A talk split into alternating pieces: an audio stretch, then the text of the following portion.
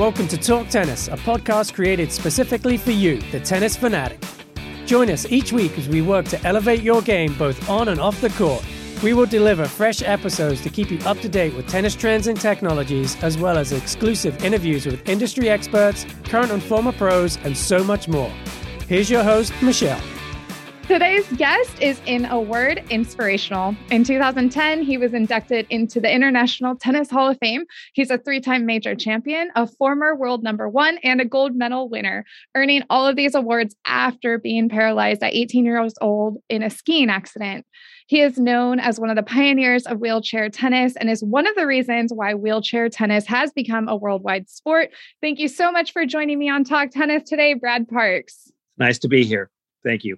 So this conversation sort of came about. Um, I was talking to the USTA Southern section, and they have a big wheelchair tennis initiative, which I'm starting to learn more about. And I had mentioned at Tennis Warehouse, like, hey, I really want to learn more about wheelchair tennis. I think this is a cool, a cool area that we can just kind of absorb ourselves into. And your name was brought up, and Rick connected me to a mutual friend and I got connected to you, Brad. And I'm so grateful for this conversation. So um, thank you for joining. And I just kind of wanted to start from the beginning. As I was doing my research, there's so much to that you've done with your life. But talk to me. Start from the beginning. You're a young skier growing up as a skier. Correct. Um, I kind of grew up uh, playing a lot of different sports, but I, I really started focusing on skiing and and I love to surf too because I lived in Southern California. But skiing was certainly my love, and I chose to go to the University of Utah um, because I, I, wanted to be in the snow and to ski. And uh, there was an amateur freestyle competition uh, circuit, I should say. Uh, and um, I had friends who were on the pro tour in those days. That was kind of my goal and uh, but i you know wanted to get a degree. And so i figured that was kind of the, the, the best thing was to be there. And and i was the very first competition that i was in where i um uh, over rotated a backflip and broke my back.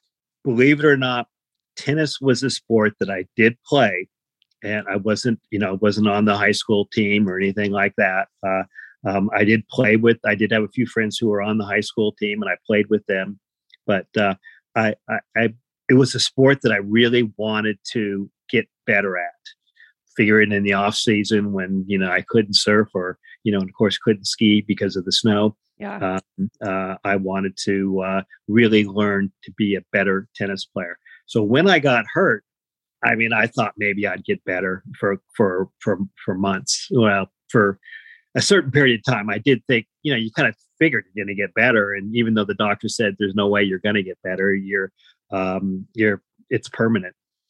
So I thought, well, okay, well, if it's going to be permanent, then what am I going to do with my life? What sports can I still do? And people had mentioned basketball, and they, I think I had heard about that they have races, you know, wheelchair mm-hmm. races and things. But uh, I thought to myself, you know, tennis. I wonder if I could play tennis. So really, it was really in the first month um, when I'm in the rehab, uh, not before I even was in rehab, when I was still in, I guess, you know, it was out of intensive care, but it was recovering from the surgery, uh, you know, where they put two Harrington rods in your back and, you know, and you're, you know, you're, it was before you even know how to use the wheelchair. It was before I even got out of bed. I started thinking about the tennis. And so it was, um, I just kind of wondered if it could, if it's possible, and it seemed if you could play wheelchair basketball, it seemed logical that you could play tennis. So, uh, it, so I kind of had that on my mind. And so, essentially, was anyone playing wheelchair tennis before you kind of were like, "We can do this in a wheelchair"? Well, it was right after I got out of rehab. So I spent a month in ho- the hospital and then three months in rehab. But and when I got out of the rehab, you know, I there was a guy there who was a wheelchair basketball player who was you know teaching you know how to do certain things in the wheelchair to to be able to survive and get around and you know we I played some hoops and I played a couple of years of, of high school basketball so I did like basketball um, mm-hmm. but um, I didn't know of anybody who played tennis never heard of it but my parents played and and it was just right after I got out of the hospital that I went out and hit with my parents and my parents were playing and my dad looked over at me and just you know asked me if I wanted to try hitting some, and I said, yeah, sure. You know, I'm in a hospital wheelchair with a high back and big old side guards and armrests and things, and you know, it was very bulky. And uh, but you know, I hit a couple balls with he. I assume, as I recall, he fed me balls, uh, and then we kind of hit some, you know, and uh, just to see what it was like. And immediately, I thought, wow, I mean, I think this is something that I I want to pursue a little bit and try. Then a month later, after I uh, I had to go for a checkup back at the hospital. Now the guy who was the rec therapist was wheelchair basketball player had left after I got out, and there was a new guy in there. So I went to the my ward, I guess you would call it, and there were three or four guys who were um, that that I got to know when I was in the hospital that were still there. So I just thought I'd go and visit them and see how they're doing. And one of the guys said, "There's this new um, rec therapist named Jeff, and um, he's playing wheelchair tennis." And I had told this guy. I mean, I told you know probably all those guys knew that I was starting to play. Yeah. And uh, you know on my own, and and so they thought, you know, guy, you got to meet Jeff because he's playing. And so that was very encouraging to me to think that there's another guy who's doing this. Uh, so we became instant friends, and so it just kind of happened from there. And he was really the inspiration behind the, the behind the first tournament. Okay. He told me that he was teaching a class at uh, uh, Griffith Park in Los Angeles, uh, and that um, the next year, you know, we became, you know, we started hitting together and became friends. He lived in LA, I lived in Orange County, so we were an hour, hour and a half away. But we um, did have the opportunity to um, to really get to know each other, and and I kind of came under his wing, so to speak. He um, was a gr- excellent mentor, uh, somebody who was instrumental, I, I, would say, in in that time of my life um, as an encourager and everything else. But uh, so this first tournament, they where he was teaching uh, a little bit, um, he um, they, they ran a tournament, and so and he was the one who came up with the idea of two bounces. Okay. And, and he uh, he asked me about it. I remember him calling me up and saying, "Well, we're going to have this tournament. Um, I really got you got to play in it." And he said, "What do you think? Should we do one bounce or two bounce?" And I had kind of gone back and forth during this. This was a, a period of about a year now, mm-hmm. you know, during this period. And I had kind of gone back and forth, and and I started to to realize that we needed to play with two bounces. And again, we're we're we're in hospital wheelchairs now. He started making uh, his own wheelchair out of out of a garage, and it was pretty lightweight, maneuverable, and and and very very different. But but you know, he just made one for himself, and and then uh, I said, "Yeah, Jeff, we got to we got to use two bounces. I mean, that's that's the way we play." And you know, whenever I would play with friends, I'd say, "Hey, I use two bounces." I would just automatically say that. Right. So it was it was you know years later when it was officially approved, it was like a big deal. You know, it's like wow, it's part of the rules of the game. You know, yeah. so um, you you didn't have to because you always felt kind of weird. You know, you'd go play doubles, let's say at a club or you know with three able-bodied persons and and, they uh you know, go, oh, you get two bounces. Oh man, well, I'd like to have two bounces. There was always a joke about it. So yeah, it was yeah. nice that it became official and you didn't have to play the game sort of thing. Um, I also just like kind of have to pause and think like you were doing all this like as a young adult. You just I was 18 when I got I hurt. mean, this is wild to me. First of all, talk to me a little bit about your mentality and like how I mean, like was it something where you just kind of kept pushing forward? It seems like you just kind of have this attitude where like we're just going to keep pushing forward, going to make this happen and like even going through all your accolades, it's like okay, he did this, he did this, he did this, he did this. And I think I had I wrote down one of your quotes, once a champion, always a champion. I think you were quoted saying and it's like I can't even imagine at 18 years old being paralyzed in a wheelchair for the rest of my life and then just being like, okay, now we're creating wheelchair yeah. tennis. Like, you know what I mean? And like having, I, you know, the, the tennis thing, you know, I, uh, when I, when I see where tennis is today, wheelchair tennis is today, it blows my mind that it is, is so accepted that we're part of the grand slam, that it's so professional. And because when we first started, we were worried about always worried that somebody was going to come along and say, "Hey, you guys can't be on our court." and so it, it it's a big difference now that it's so accepted and everything else. But I mean, it was the first year. People told me, even like when I was in the rehab, the first year was very, very challenging. And it takes a while to come to grips. Now, I had this thing, you know, where I finally, you know, I mean, there were there were tears shed. Believe me, there were sad days, and it mm-hmm. was tough.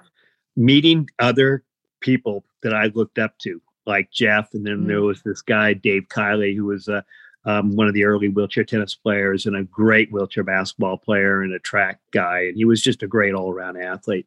You know, I met some of these guys, and it was looking up to them when I was first injured was the same for me as it was looking up to these ski guys that were professional that that I wanted to be like when before I got hurt. Mm-hmm. You know, so it was that same thing. And and it's like when I thought to myself, wow, I'm looking up to a guy in a wheelchair. You know, at first it seemed when you're able bodied, it seems really odd. Mm-hmm. But all of a sudden you're disabled now and you look at them and you don't even a lot of these I never even saw the wheelchair. Yeah. I would just see this incredible athlete who who I thought was an amazing guy. And you know, I think, oh yeah, well, yeah, he's in a wheelchair. So I thought, well, if I am doing that to these guys, you know, somebody could one day could do that to me. Mm-hmm. And um, I said, well, I am going to focus on being the best that I can be in the wheelchair. And if a year down the road, or two years down the road, or five years down the road, I miraculously am healed somehow. Mm-hmm. I get mm-hmm. better. Well, then I can look back at those whatever years those were that I was that I used a wheelchair, I was and that I was disabled as wow, what an experience. It was like you know, but now I'm I'm normal. I'm I can walk, I can do everything. And I said, but I said, I'm glad that I took, you know, made the most of that period of time. And if I didn't get better, then it's like, okay, I'm one step or five steps further along with my life and, you know, living it to the fullest that I can. So I just kind of had that attitude that I need to just, um, just give it my all. And, and, you know, I had faith in, mm-hmm. in God. And I said, well, you know, I feel like God has a plan for my mm-hmm. life. And even before I was injured, I feel like God had a plan for my life. And, of course, I never dreamed that it would be someone in a you know in a wheelchair and be a disabled wheelchair athlete. But um, I just had to kind of like trust that I'm going to be okay, and and uh, so yeah, that's it's that's crazy. And uh, like I said, I mean, like I've chatted with very, several top athletes, and like literally, I just feel like you ha- uh, you're meant to create this for and you've been such such an inspiration for so many people and like just even looking at the University of Alabama, they just built this huge facility for wheelchair tennis. And I'm just like, this is amazing. This is so cool. So maybe you can keep walking me through like that very first tournament. How did it go from there to being accepted into the ITF? And like, was there any pushback or getting into the Grand Slams? Like, how did that work? And I would also assume that like wheelchair players are starting to come out of the woodwork once they uh, eventually find out that there is this opportunity to play tennis? Well, the first tournament I I played ended up playing Dave Kiley in the finals of that first tournament. And I was really a tennis player, even though I'd only been injured for a year or, or plus, year and a little bit maybe. Um, and Dave was the best wheelchair athlete. And, you know, many people over the years have uh, said that um, the best wheelchair tennis player um, is the person who could move. And I noticed that even right from the very beginning. The wheelchair basketball players became really good wheelchair tennis players because they knew how to move the wheelchair. And um, you know, today I'll, I'll get into it later um, about the focus really is on mobility um, in wheelchair tennis, and, um, and and that's a big change from maybe the early days where we were focusing on just being able to hit the ball, uh, you know, make contact with the ball type of a thing. But anyway, so here I am. I'm playing in the finals of this tournament against the Dave Kiley, who you know he was this guy that I kind of looked up to, and and uh, and I'd seen him race, and he was amazing. It he he he was so incredible, and and um, he could move that chair. And anyway, we had a pretty good match. I, I think I think it went through. I don't remember whether it went two or three sets, but you know, I was thinking it went three sets, but it might have only gone two sets. But uh, and I asked him, I go, Dave, well, why did you enter that first tournament? And he said, I just felt like I was, you know, he was such a he was so good at everything in wheelchair athletics that nothing could kind of stop him, and it just sound, sounded like it sounded fun to him, and and uh, he became, you know, just the top player for the first 10, 15 years of, of the sport, and and uh, he ran tournaments uh, and everything else. So he became a, um, you know, just a, a, great advocate of our sport. But uh, so then that first tournament, it was a success. There are a lot of people who showed up for it, and and then all of a sudden, there's two or three tournaments uh, that rest that summer, and then these different groups that were involved in wheelchair athletics started running a wheelchair tennis tournament, and and within that first couple of years, all of a sudden we've got um, I don't know somewhere between five and ten tournaments, and then I I met this uh, I, I did a clinic and I met this teaching professional and um, we just started talking and the next thing you know it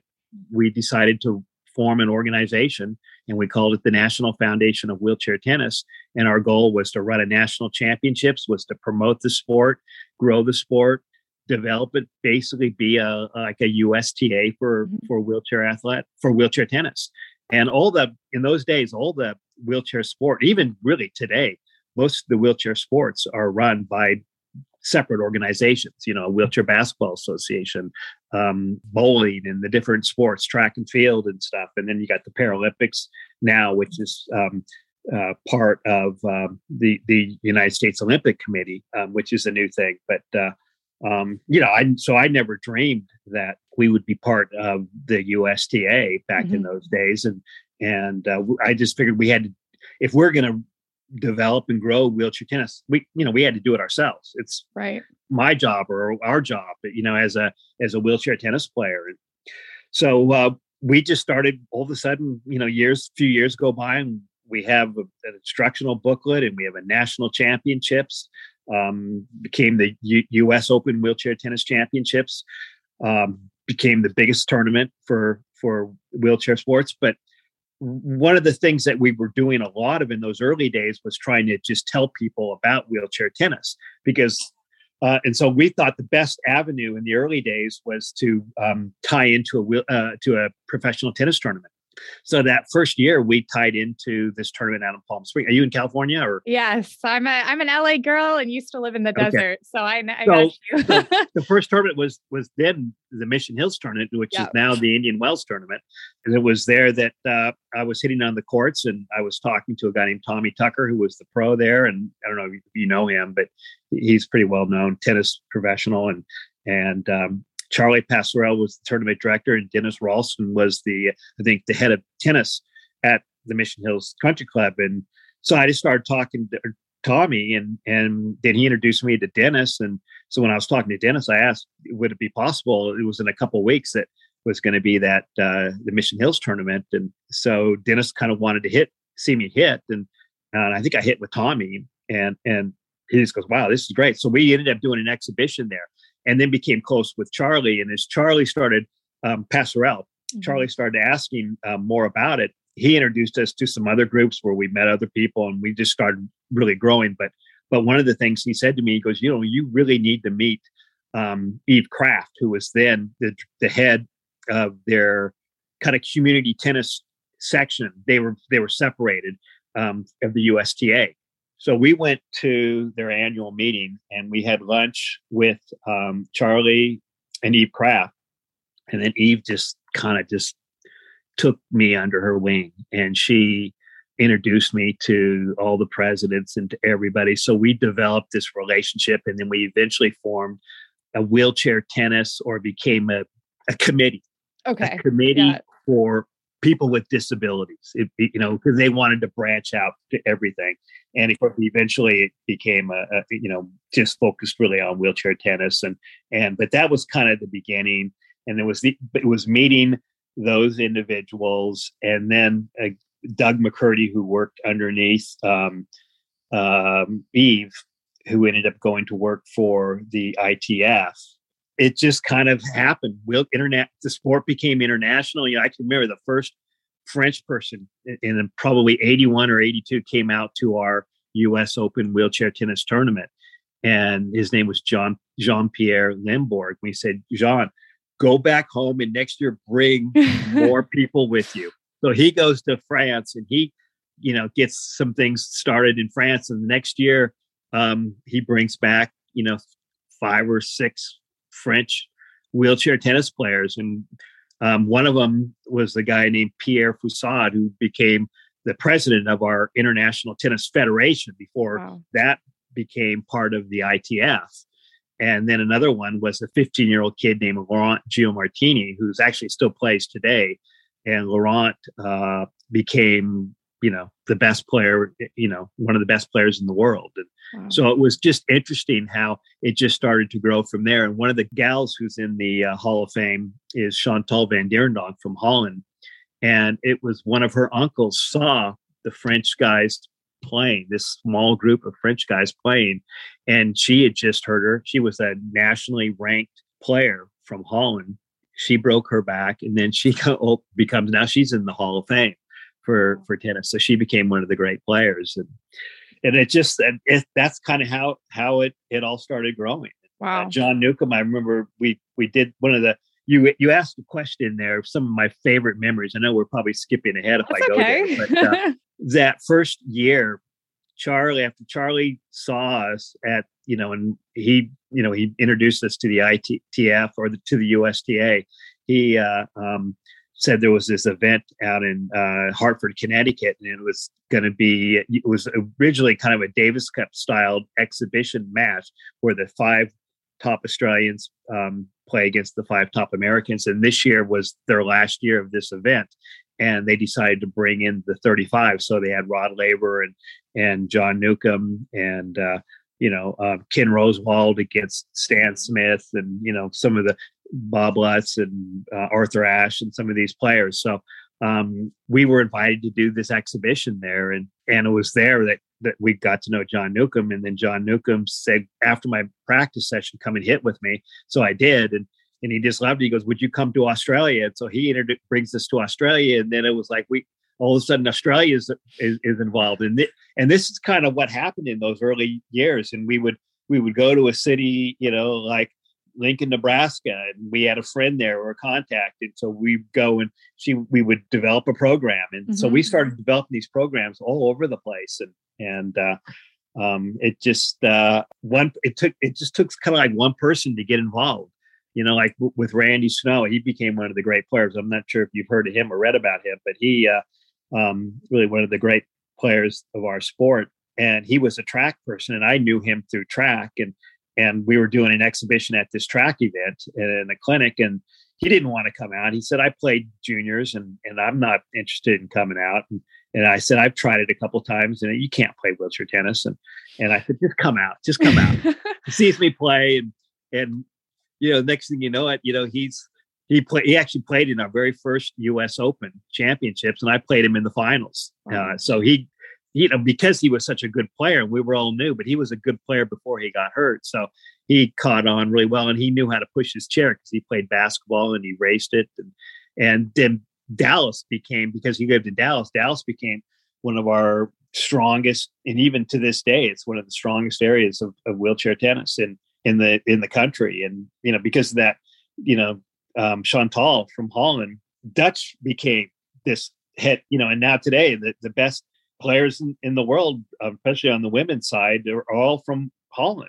And wow. uh, so you just it's just amazing how it just started to grow and and uh, um, you know when the when the ITF and the USTA finally you know we started with a committee and it just grew and then all of a sudden they're coming to us and say we want to hire somebody at the ITF to run wheelchair tennis and then the a couple of years later the USTA says we want to take over and at that point you know we my wife and I had been running this organization for 20 years and and we're thinking you know I don't know how much longer we can keep doing this and and at some point in time we're going to have to hand it over to somebody. But you know, it was a it was a struggle financially every single year to to make ends meet, and so uh, it you know we would get these you know great sponsors and then they would go and then you'd have to keep looking for more and and it wasn't a natural thing for for us to to do and it was a hard you know it was a, always a hard sell because there was the charitable aspect of it but then also the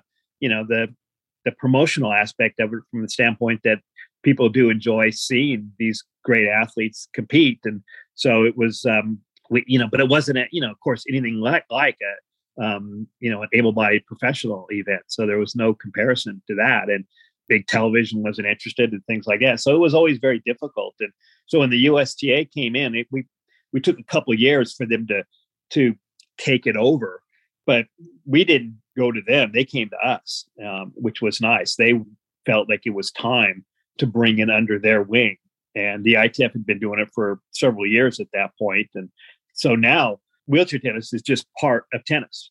It's we don't have this separate organization and uh, you know we tie into the olympic committee just like they do with the able-bodied version so it's it's great that we are just part of the game and and each year it just kind of grows and expands and um, it's way beyond what i ever thought so, yeah. well yeah it's amazing. I just watched um, a video of highlights from the paralympics and it is so international. There are players like competing and doing well from all over the world. It's and it's sure like these are i mean like we're talking serious athletes. Like the, I mean, like the girls are just like ripped, like strong, like you know, like just as much as you would see on the pro tour of an able-bodied player. So like I did have a couple questions about maybe what differentiates tennis in a wheelchair from tennis not in a wheelchair. Like what does your training look like compared? I mean, like is there different training? What is uh, is there different strategy? I have a few of those sorts of questions, and I apologize if they're silly or stupid. Yeah, no, no. I mean, we've always used similar type drills um, over the years, but you know, as I said, as the as the sport has progressed, the focus has changed a little bit more from you know stroke production and stuff like that to mobility. Mm-hmm. And you know, so when you add the mobility factor in there, you know, I mentioned Randy Snow, and he, his coach uh, was Bal Moore, and uh, Bal and Randy came together and, and, and wrote up a book, including drills and that sort of thing. And um, myth to reality, they they called it, and it's still to this day. Pretty much everybody who teaches wheelchair tennis teaches from this book. I mean, that's in this book was written. I don't know, maybe 20 years ago, quite a while ago. But but that um, if let's say our sport is 40 years old, I think it's a little bit more than that. But uh, you know, the first 20 years, it was it was the second 20 years where that came into play, and at the same time, that was about the same time when the the wheelchair advanced. You know, I, when I first started playing wheelchair tennis, I knew even then that um, okay, so Jeff, I told you he made his wheelchair out of a garage, mm-hmm. and then then I asked him if he would make me one, you know, within, you know, a couple of years of my accident. He said, no, but I'll help, I'll teach you to make yours. Okay. So we went into his garage and, and I made my own with his help, which, you know, I could, no way I could have done that on my own. And then eventually um, he formed a company uh, and tried to get some of the manufacturers at the time to do it, but they weren't interested. They didn't think there was any money into it. And, hmm. and uh, anyway, as the years progressed, uh, you know, the thought of having a wheelchair specifically for tennis was, mm-hmm. you know, I I didn't think there was any way that that would happen, and of course it did. It was when we when I competed in '92 in the very first Paralympics. In '88, it was a demonstration, and there were four men and four women invited. Uh, and they it was 92 when it was the first full medal medal sport we were still using an everyday wheelchair and okay. we just a- added a few, you know, made a few changes to it. So we actually, you know, in the early days, we would just y- use our regular chair, mm-hmm. and we would go to a tournament. We only had to take a couple rackets and and our own wheelchair, and then all of a sudden we, you know, started working on the wheelchairs a little bit, making more camber and doing some things. So then all of a sudden you had to actually take a second wheelchair with you. Complicated travel. Uh, you had your rackets, but it was still not too bad. But then mm-hmm. you you know then you know, it wasn't until like the mid 90s when you had these really specific chairs designs for tennis. And then the mobility completely changed. And, you know, we pretty much were a baseline game. And then all of a sudden people started moving in a little bit mm-hmm. more. And, and so you had kind of this all around game. And then you're thinking about pushing the wheelchair when in 19, probably 81 or 82, I, it was just when I first formed this organization. And I was at a doing a clinic at this wheelchair um, track event. It was the national championships for wheelchair track and I was at the banquet and I was sitting down with the commissioner of the Wheelchair Basketball Association, and he was probably the premier um, guy in wheelchair sports all throughout the world. And he, Brad, he said, Brad, you're really wasting your time.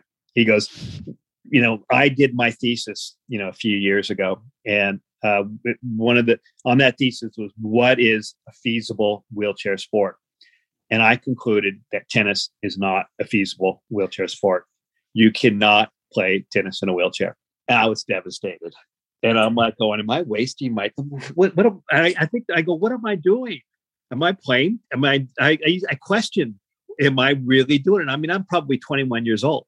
So, and he's, you know, maybe 40 or something and and uh, or definitely in it i'd say he's probably 40 or, or, so 40s or maybe he's in his late 30s i don't know but uh, anyway um, and here's this guy who's the premier guy in wheelchair athletics telling me that what I'm doing is an absolute waste of time. So it it floored me a little bit, and it was very discouraging. But I, I felt he was wrong, and we were going to stick stick with it.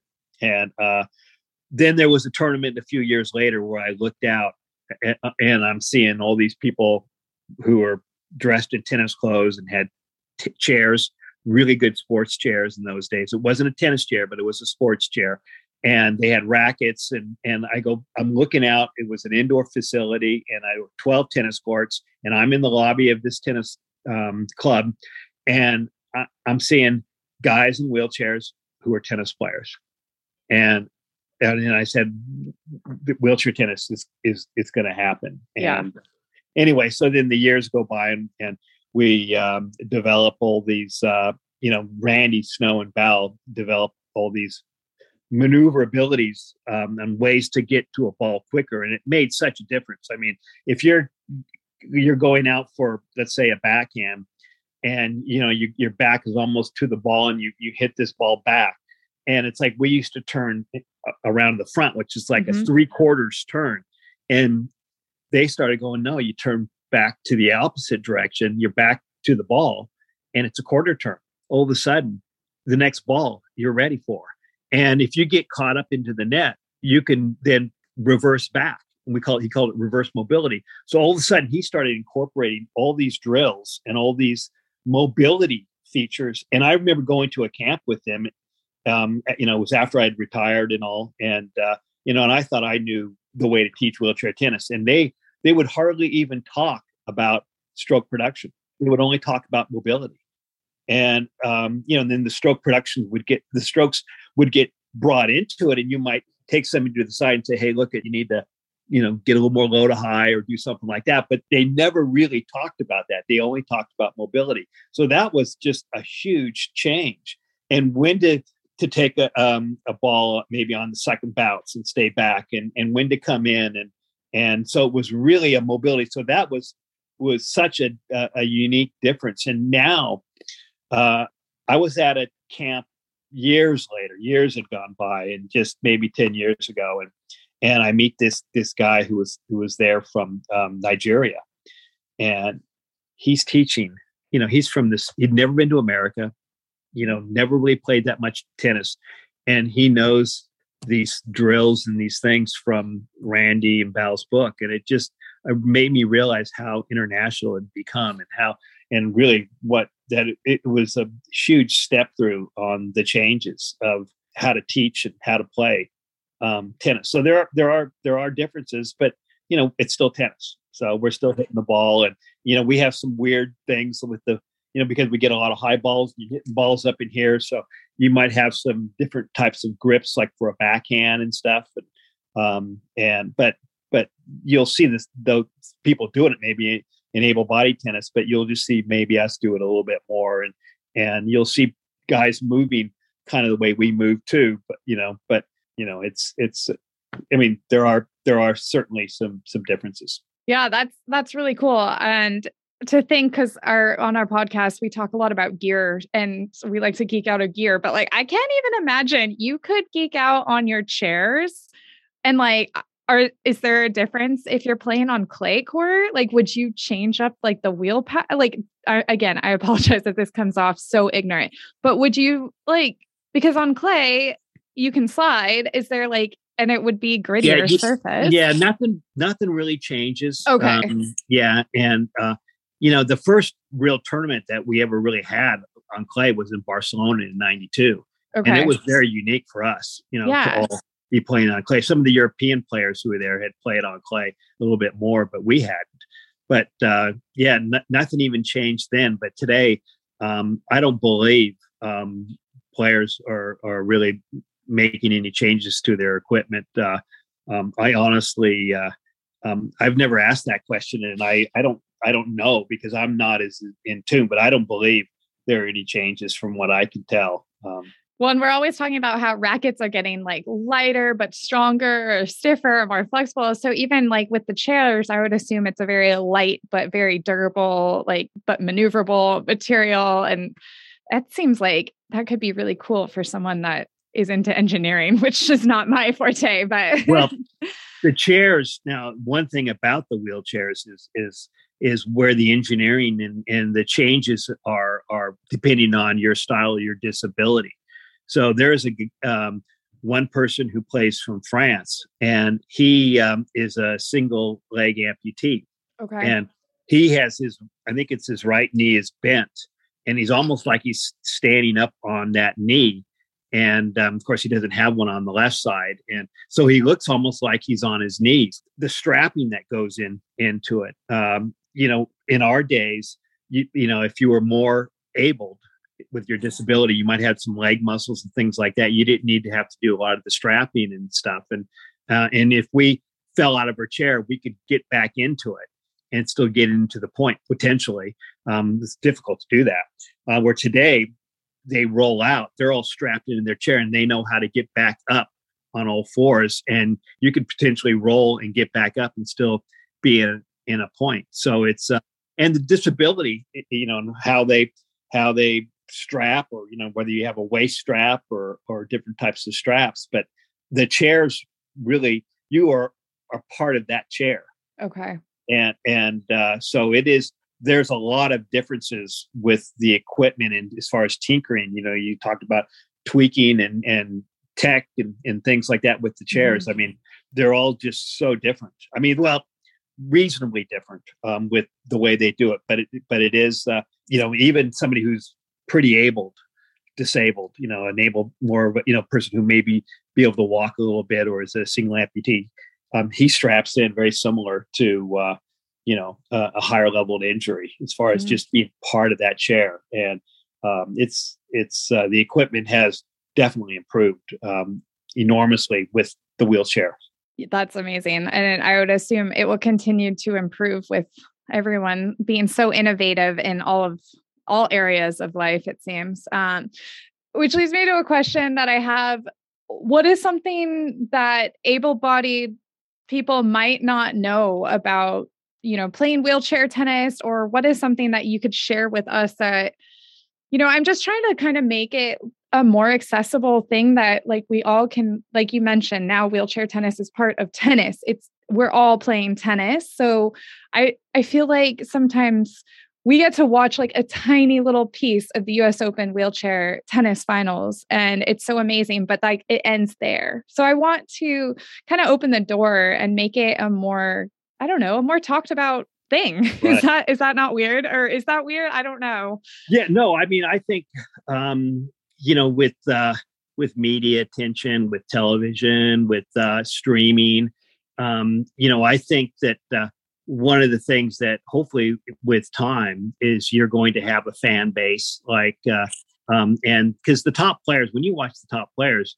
people are are generally amazed, and they're, you know, when you first, I mean, like you know about that they're um, they're played in the U.S. Open and they're in the, but um, a lot of able-bodied people wouldn't realize that wheelchair tennis is played at, at the four Grand Slams, and they've been, uh, I think, it was in 90 or 2005 when they added uh, Wimbledon and the U.S. Open. Uh, the Australian was first, and that was in 2002, I believe. Yeah, 2002, and then the uh, the French was later. And and really, in those early days, we didn't know how well.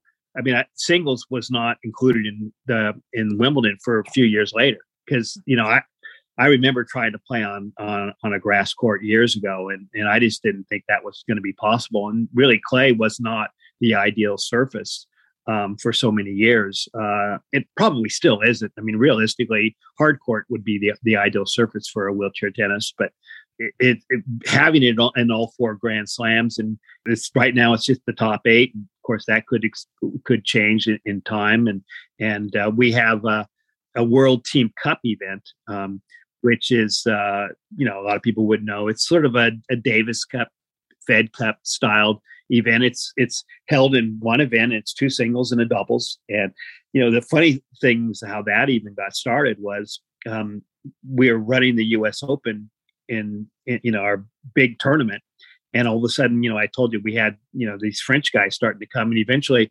um, they would come in the weekend before the tournament and try to practice. Well, the courts were, were very difficult to get a practice court. And nobody knew these Europeans that were coming across. So we decided we're going to do like a barbecue. We're going to have a, kind of this little fun hit thing and then do a barbecue where all, everybody can get to know each other and we'll invite even people who are not the, the top guys who were invited to compete in this little fun thing. And um, we decided to do kind of a Davis Cup style, two singles and a doubles, and and you know start out with just I think four teams the very first year, and then it kind of grew and it started catching on, and eventually we had the women's division, and you know, and then a quad, and of course now they even have a junior division um, in it, and I think there there's just to get into the main World Team Cup is very difficult. You have to qualify to get into it because it's gotten so big. But that the whole idea of doing that was just to get people together and to you know, give them a chance, some of the Europeans a chance to kind of get used to the courts before our tournament. So it's, uh, um, you know, but now, you know, you know, and at first it, we held it for the first, I don't know, seven or eight years. And then um, the ITF, we said, this is your event now and you take it over. And, and, uh, then it would people bidded to get it. And, and i think it was in portugal this year. I, I can't remember or, but it's been you know it's all over the world. So a lot of people don't realize that. They don't realize that we maybe we have the two bounces or that we have special chairs or mm-hmm. or that we could play. You know a lot of the guys hit with able-bodied players. I mean when i first started playing i didn't have there was no disabled really to play with other than jeff and he lived an hour and hour and a half away. So um, i just hit with able-bodied friends and and uh, um, and that's the beauty of, of wheelchair tennis and you know and that it's just now today it's just part of the game we have Paralympics. Tennis is a big part of the Paralympics, one of the premier sports. And, um, you know, they had some pretty good coverage of the matches. And, you know, hopefully one day that we, you know, people will actually want to come to watch yeah. these top guys and, and that they'll be, you know, well known, you know. And I think some of the countries, you know, Shingo, who's the guy who won the, um, I think he won the U.S. Open this year um, there in New York, and he also won the Paralympics. He, you know, has probably been one of the greatest wheelchair tennis players um, at this point with slew of championships that he's won and um, and uh, and he's really a well-known athlete mm-hmm. celebrity personality in um, in Japan and you know it, you know we don't have a great player in the states but uh, um, I know we have some up and coming juniors that that uh, and kids who I've seen who are really amazing at a young age so hopefully we'll um, you know we'll get back to become you know one of the powers of, of the sport and uh, you know maybe that, that that will happen as well here yeah, that would be amazing. And it seems like there's some programs that are growing and like helping develop these players. But I did also notice, and this is something that obviously our professional players on the ATP and WTA make a lot of money. And or the top, let's say the top 10% make a lot of money top 5% yeah. top top right. 50 make a lot of money i was looking at the amount of money that the wheelchair tennis the pros are given for a year and it's less than what the australian open winner will come away with Oh yeah. One. And yeah. I'm just like, well, how are we going to grow this sport if like no one has the funding to like travel internationally? And that's crazy. Well, I tell you what, all I can say is when I tell guys that I played wheelchair tennis with back when I played and who are not, who have not really stayed up on the sport, when I tell them, you know, what the guys are making today, they are, you know, kind of jealous in a way, but happy, um, blown away. So it's come a long way. I know we have a long way to go. Yeah. but, but, uh, and I think that in time it will happen. Um, uh, and we will see. I mean, it, it, it it's really mind boggling that we do have professional for a lot of us wheelchair athletes from the 70s and the 80s and even the 90s. Um, it doesn't matter what sport you're in, whether you're a track star, a, a, a wheelchair racer who competed in marathons and things. Where wheelchair tennis is today is amazing, and, it, and it's really kind of like surprising. But but I mean, you look at even the early days of tennis mm-hmm. when Jack Kramer played and Pancho Gonzalez, and then you go further on when even when um, uh, Rod Laver and and uh, Stan Smith played, um, or if you even go into a sport like golf, Jack Nicklaus and Arnold Palmer. I mean, they were mega stars of the sport, but they weren't making very much money in comparison to today. So it's everything's come a long way, and and wheelchair tennis. Um, I mean, I think it's amazing. You can compare it to a lot of able bodied sports, and we're not doing too bad. I mean, I know there are some sports that are starting to progress, but there are a lot of able bodied sports really who, um, especially on, you know, on, on the women's side. I mean, the amount of money. I mean, I know I think women's basketball is improving. Women's tennis is phenomenal compared mm-hmm. to, you know, even golf is, is significantly less than the men, what the men make. So, um, it, it, I mean, hopefully that will will change as well, and hopefully with will disabled athletes, um, the same thing will happen in time, and and and I believe it it, it probably will, and and uh, but but really for us to look look at where we're at today, uh, all I can be is very very thankful and very proud and very happy and and, and kind of, I mean, jealous in a good way. You know, I mean, mm-hmm. jealous maybe not the right word, but it's like it's like you know they you know i remember i was telling somebody a buddy of mine recently who played um, a lot of wheelchair tennis and has not stayed that close to what's going on and i was telling him what some of these tournaments are starting to to bring in he's oh my you gotta be you know just blown away so it's yeah. you know well, well you guys did that though you guys paved the way you started yeah. that so it is right. that i can imagine it's it's still rewarding even if it's yeah um, how often do you still play? Well, I, I, mean, I've had some shoulder injuries and some and some things, so um, I, I I play a little bit. Um, I I really the main reason why I'm not playing that much right now is is because I've got these this arthritis in my shoulders, and I probably need to have uh, a surgery called a replacement surgery, and it's it's a little bit involved. Mm. But I don't have the ability to really hit my extension of my arms I cannot go straight up. So it's when I hit anything up high, which and then I'm just so I it's very difficult. And when and you play wheelchair tennis, you hit a lot of high balls, you know, because the balls are you know springing up. So so I I, I played a couple times this last summer, and and uh, um, I'd like to kind of just get out and hit on ball machines and stuff, and and uh, because then I can just kind of focus on just hitting some nice strokes and everything else. And, and I've gotten into some other sports, you know, kind of in my retirement years. I, I have a mountain bike that's hand powered and, and uh, I do some paddling on, on the ocean, little surfing, paddling, uh, yes. uh, paddle boards. And, and then I, uh, I loved to ski, you know, I still ski and, you know, skiing was always kind of my, my sport. Um, although tennis had become that. And, um, and so I still like to do a lot of things, but the kids hit, my kids hit, and, nice. and we get out and hit a little bit. And, and uh, but the last couple of years, because of the shoulders, I've kind of cur- curtailed the, the, hitting, and and uh, it's just the way it is. Getting old, these uh, athletes getting old. It's always rough. Um, yeah. Random side question that I thought of when you were chatting: Did you end up going to college?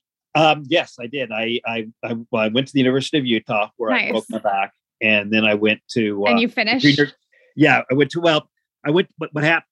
What happened? Okay, I went to junior college then for a year, and um, and then uh, as I was recovering from, and then I went two years. So I actually went four years but I was a little bit short of my degree. And then Jeff Minnenbraker, I was telling you about him, he wanted to, to start developing this sport wheelchair. So I went to to help him and to work with him. And it was during that period of time when I started the foundation. I always thought, okay, I'm going to go back and finish. I think I had just a year left or a little bit less than a year to get my degree. It was a business degree.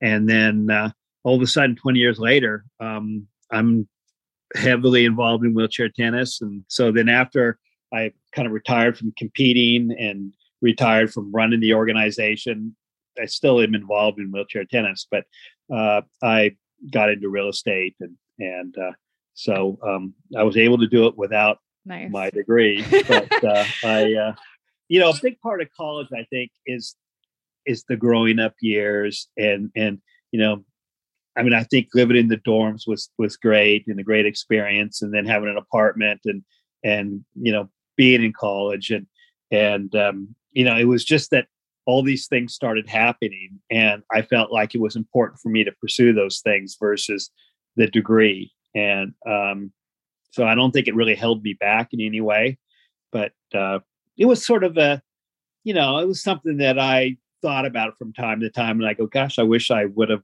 been able to finish. But you know, it's like a, a professional tennis player. I mean, these mm-hmm. days, none of them really have degrees, or even in a lot of sports, because they, if they're good enough, they're ready to go pro. And so, you know, unless that doesn't work out, then they fall back and and uh, um, hopefully get their degree. And and maybe they'll use it, maybe they won't. I mean, you could have your, you know, you have a degree and you end up teaching or into real estate or whatever. I mean, so there's uh, there's other things than that. Uh, I realize today, but it, when I was younger, I used to feel like I sh- I should have gone back, but I couldn't stop what I was doing. I couldn't stop competing, and I couldn't stop running the organization. And earlier than that, I couldn't. I the, the idea of being involved with this uh, wheelchair manufacturing company that we are starting from scratch was just an, an opportunity of a lifetime. So yeah. No i was gonna i was gonna say you had you had a life of experience before you yeah. even 25 so that's more than most college kids. Tell me a little bit about the award the brad parks award that you give out. Okay well i don't give it out or someone um, gives out and it's into your name. I it was funny because i really honestly i it was it all of a sudden it was happening. Okay, now the ITF started this, and uh, let's see, it was '93, and they gave me this award. And I remember them telling me that uh, after they gave it to me, that we're going to give this out. Okay, the award. Um, I think they're they're similar. The USTA and the ITF award. The USTA, um, I think, was in 2002. They started it, uh, and uh, but it was it's to to somebody who um, it's more than just somebody who was a, a, great player, but it's somebody who's involved in really developing the sport. So it's gone to, um, I know that the ITF one, it's gone to organizations as well as individuals. Mm-hmm. You know, mm-hmm. guys like Brian Tobin, who was the president of the ITF, who hired um, the first person to come in to work for wheelchair tennis, and so he was he was really important. We have the, the person who was um, the executive secretary of our organization um, when we were first before we were part of the ITF. It was called the International Tennis Feder Wheelchair Tennis Federation. So it was just a organization where we met once a year at, our U.S. Open, and and that was really the beginning of our involvement with that. That ended up going to to be a part of the ITF. And then there are great players who um, are, have gotten the award. So it's gone to different different individuals, and and I love it when they you know allow me to maybe write something about the person. Um, let's say they they're they're going to do it like the ITF is going to do a press release, or the USTA has invited me to their annual meeting to give the award out, or to be there um, when the person is getting the award. Uh, so I like when I get involved, but I, I, don't always, you know, I'm not always able to to get involved. And um, I've actually, in one case, I um, put in uh, um, there was a person who I wanted to get the award, and they they weren't able to to do it that first year, but it was like a year or two later where that person eventually did get the award. And so that was, I, I know that was really cool to me. And, and there are times when I've been able to give the award out. So it's always, always been, been fun. And, and it's so funny. I mean, I know it's got my name on it, but I just look at it as sort of, I know it's the Brad Parks Award and I say that, but I don't really look at it as my is my award or anything else. I look at it's a wheelchair tennis award, and it just has my name on it. That's just what they call it. So um, I don't know. It's kind of right. well. I think you're the inspiration behind it. I'm like, uh, even just in the email exchanges with you, you just have this very like easy breezy, like I didn't really do that much kind of vibe, and I'm like, excuse me. Um, and then also like it, it was. Well, when you say I didn't do that much, it was really such a team effort, and even when I was head of our organization for the first 20 years, you know my wife and i worked together and we had a we had a really good staff of people. In those days you know we could have probably winnie and i could have probably done with the technology of today we could have probably run the whole, or, whole organization. But in those days we had you know like seven or eight staff um, to do to in an office and and all the you know i mean it was just things where you know when we first started uh, communication with the international folks was all through letters and things. I mean, you we didn't need, mm-hmm. and then when faxes came in, we we didn't mm-hmm. even have a machine. We had to go down to like a PO, a PO box type or an office supply store to send out a fax to the Israelis or to the you know the Europeans who were coming out to the tournament. And then you when you picked them up at LAX, you just hope they were there. you know, I mean, because you, you know it was so different in those days. So, uh, but you know, and then you know, of course, today the progress that has been made. Mm-hmm. I, I, remember we were in our it was during the our U.S. Open in Irvine. It was in the '90s, and they're talking about having wheelchair tennis in the Paralympics, and you know, some of us in the meeting were like going, ah, we don't need the Paralympics. That's, I mean, it's tennis wasn't even part of the Olympics in those days, and and well, this would have been in the '80s. We're like, you know, we don't need tennis. We don't need the. We got our U.S. Open. We got our events and stuff, yeah. but but now the Paralympics is, it's become such a, a, a, big deal, and it's uh, to be a part of it, to be one of the the, the featured key kind of sports in it. It's uh, it's it's really helped grow wheelchair tennis, and I think with the Olympics, it's helped grow tennis mm-hmm. because of of tennis in the Olympics, and so it's uh, it's been an amazing thing to think back and to realize where where it's all come and gone. That's cool. Yeah. Um, and you're speaking like a true team player. Like as a, I used to coach, so it's like, and whenever you hear someone that is very adamant about thanking or appreciating appreciating respecting their team it's very obvious that you know that respect comes through and, and, nothing's really coming out like i i i it's like we we we so that's that's amazing too it's really cool to hear you talk that way um, I could literally talk to you all day, uh, but we've yeah. taken up so much of your time, and I no problem. I, I, do appreciate this. But for anyone listening, what are some resources? Um, maybe some of our listeners know people, athletes in wheelchairs or non athletes in wheelchairs that might want to get involved in tennis, or maybe our listeners just want to watch more wheelchair tennis or learn more about it. Where can we go? What are some resources that you would recommend checking out? What, what I would definitely just recommend you know the USTA first of all. Um, if you're an American, go to the USTA. Uh, you could also go to the ITF, um, their website, and just look up wheelchair tennis at the ITF level. Um, there's just so much information. They really are starting to um, stream the, the, different bigger events that they have. And, you know, th- there was streaming involved with the USTA at the US Open. So I think there's just a lot of that. And um, um, if you are going, you know, if you go to a, get it, get the opportunity to go to a Grand Slam, you um, it's the second week when the wheelchair tennis is held, and you know when you show up, you know if you get there early, um, you know the matches are are generally on you know some of the smaller courts you mm-hmm. know um, where they have the junior players and and I think they have still have senior divisions going on. And um, occasionally you'll see them on the um, I think the Louis Armstrong court maybe the finals or some big match. But uh, um, they're generally on you know the the smaller courts and and they're they're going to be there at those events. And and as far as uh, um, just really knowing, learning more about the sport, um, the USTA website, you can go to wheelchair tennis and they'll have all the different sections. They'll have a program. And if you know, if you want to start playing and that's the best place to go. Awesome. Perfect. And we'll link all of that stuff in this episode. So hopefully it'll be easy. To find. Um, do you want to drop like a nugget of like a life lesson to end with? Because I feel like you probably have a few.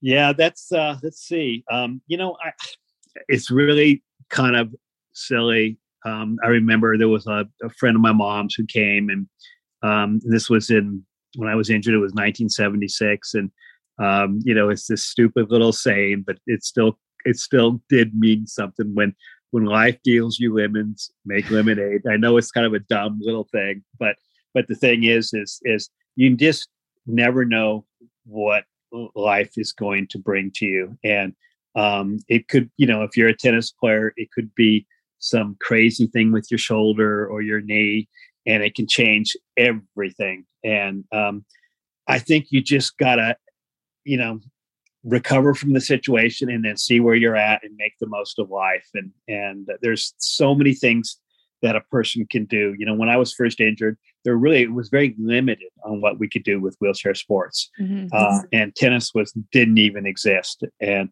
uh, you know today if you're a disabled person there's so many sports you can do you know skiing and surfing and the, all the equipment's available and and golf. They have you know there's just all this uh, these things um, that are available to you to do and, and sport wise and to get out there and just make the most of, of what you've got. And uh, I just feel that's really important. No, that's great. That's amazing. And it, uh, yeah, your perspective is so great. And this obviously isn't airing this week, but we're we're recording this the week of Thanksgiving, and it's just like, oh, you know, like that kind of, you know, the the holidays can be tough for people, but make let's make some lemonade. Yeah. Yeah. Awesome. Thank you so much for joining me. And we always end every episode saying happy hitting. So hopefully you get back on the tennis court soon. yes, I, I love I love tennis. I love hitting a ball. I still the feeling of hitting a tennis ball is so fun. And yes. it feels good. And and uh that was always been my love, which is hitting hitting the ball, hitting. You and me, me too. That's my thing. It's like I, eh, no matter the kind of day you're having, you can just hit a ball and everything's going to be okay. That's why even it's like I say, even hitting hitting out with a ball machine. I mean, you get these perfect little balls, and you just can sit in one place, move around a little bit, you know, and just stroke some nice balls, and you can get a good workout, and it just feels good, right? yeah, and the world yeah like everything inside the four walls of the fence are like protecting yep. you from everything else. You're all good. It's all good. Yeah. No awesome. Thank you so much. I really truly appreciate you taking the time to chat with us. This is very insightful and i'm excited to kind of like keep diving in and learning more about wheelchair tennis. Well hopefully we'll see you somewhere on the courts right? Yes definitely. Thank right. you brad. This Take is awesome Thanks so much for listening. Make sure to rate and review this podcast wherever you download your episodes. And be sure to visit our websites for all of the tennis deals at tenniswarehouse.com, tenniswarehouseeurope.com, and tennisonly.com.au. Hope you enjoyed this episode, and until next time, happy hitting.